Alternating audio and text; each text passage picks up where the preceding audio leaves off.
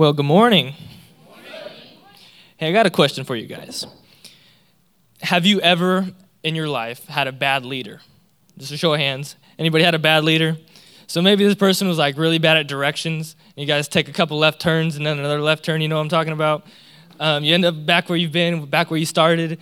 Or maybe this person's like, you're giving a presentation and they have no idea about what you guys are supposed to be talking about. And they're just like, you do this and I'll sit in the corner. So, oftentimes, I'm gonna be honest with you, when I was a kid, you know, I was about yay high, I was a little dude. That was me, I was the bad leader. So, what happened was, I would go to the grocery store with my dad, and, you know, walking in, I had exactly what we needed for the house. I knew all the food that we needed, I knew exactly where the Pop Tarts were, I knew exactly what aisle I would find the Oreos in, but after that, I was completely lost. But I couldn't let anybody know I was lost. So, what I, I would do, what we all would do, you know, I'd start to hesitate and I would walk slower and slower and slower until eventually my dad would finally get mad enough and he would say this he would say lead follow or get out of my way so I would do that. I'd be like, yes, sir, you know. And I would get behind him and I would follow him until I start to think about what we needed for the house again, and then I would walk in front. So that's kind of the same thing that Moses did throughout his life, you know.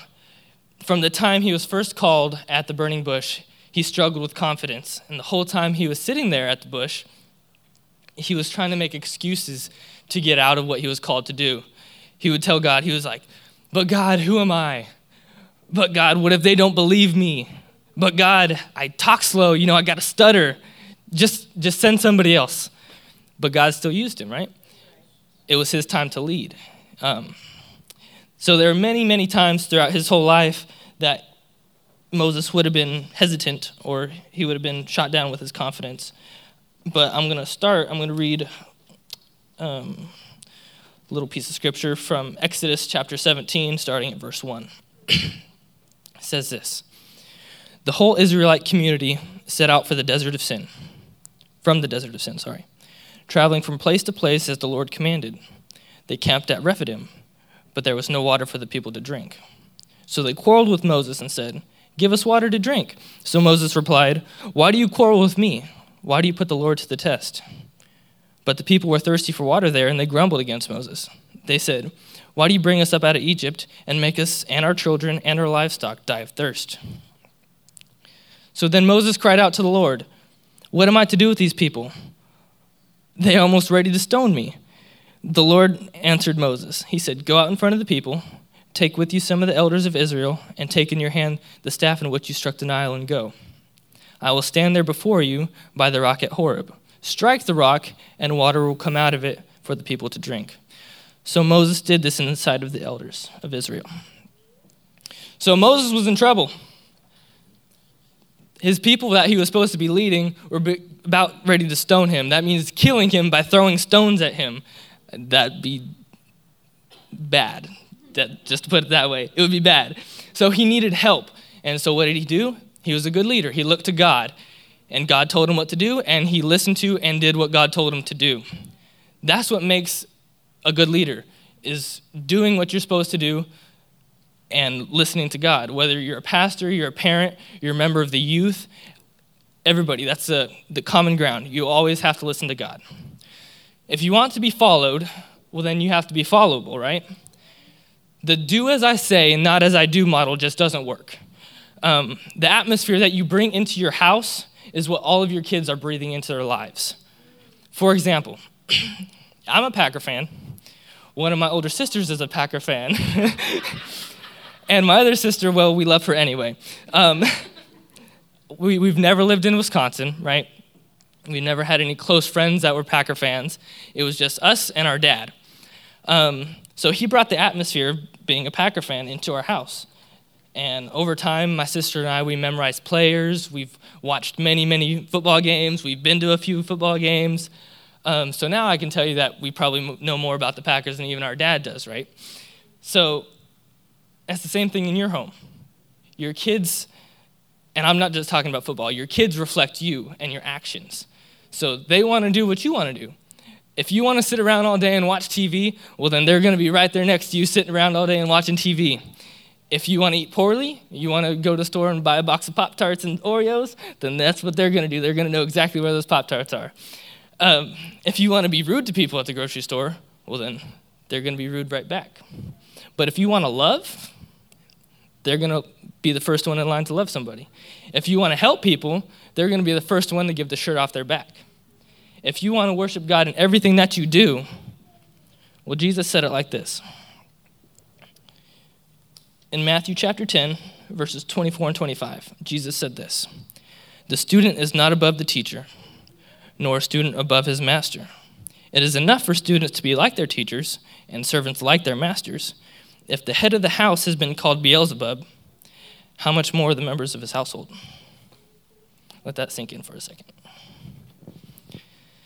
You create the atmosphere of learning about Jesus. You create the atmosphere of reading your Bible and worshiping God.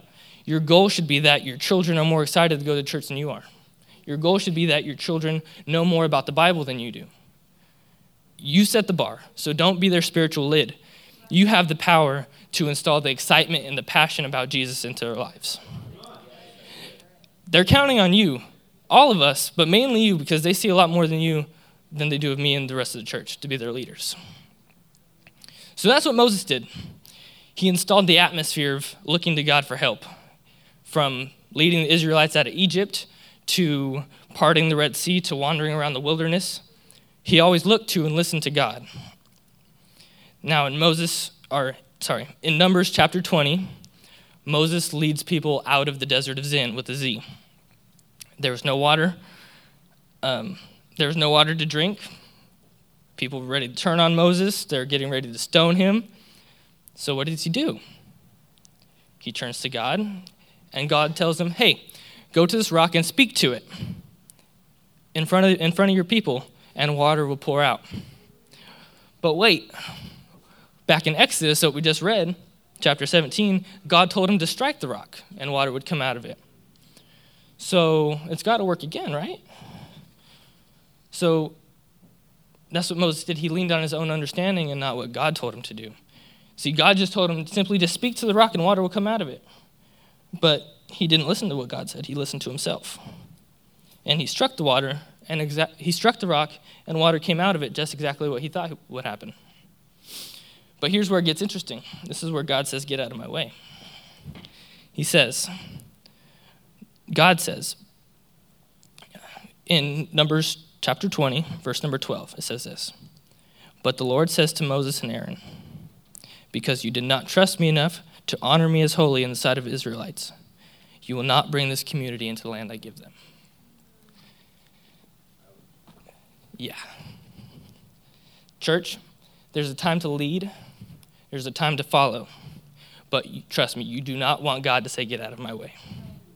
If you ask for his help, don't turn the other way, but trust in the Lord with all your heart and do not lean on your own understanding. His ways are greater than our ways. So, church, the altar call is simple God's calling us to be leaders that will look to Him for guidance, not on our own understanding or the ways of the world that what the, what the world taught us. So all I'm asking for is a show of hands. Who's going to be that leader that will look to God for guidance? Praise God. Let's pray. Father God, thank you for this opportunity. Thank you for the the open hearts that we're able to listen to the word and I just ask for, for your help and help help the leaders in this church to lead not, not only um, on Sundays, but throughout their week and throughout their whole lives, God. And help the families and help the, the parents that in, install the, the passion in, into their kids' life, Father God. We, we pray and we submit these things to you in the mighty name of Jesus. Amen.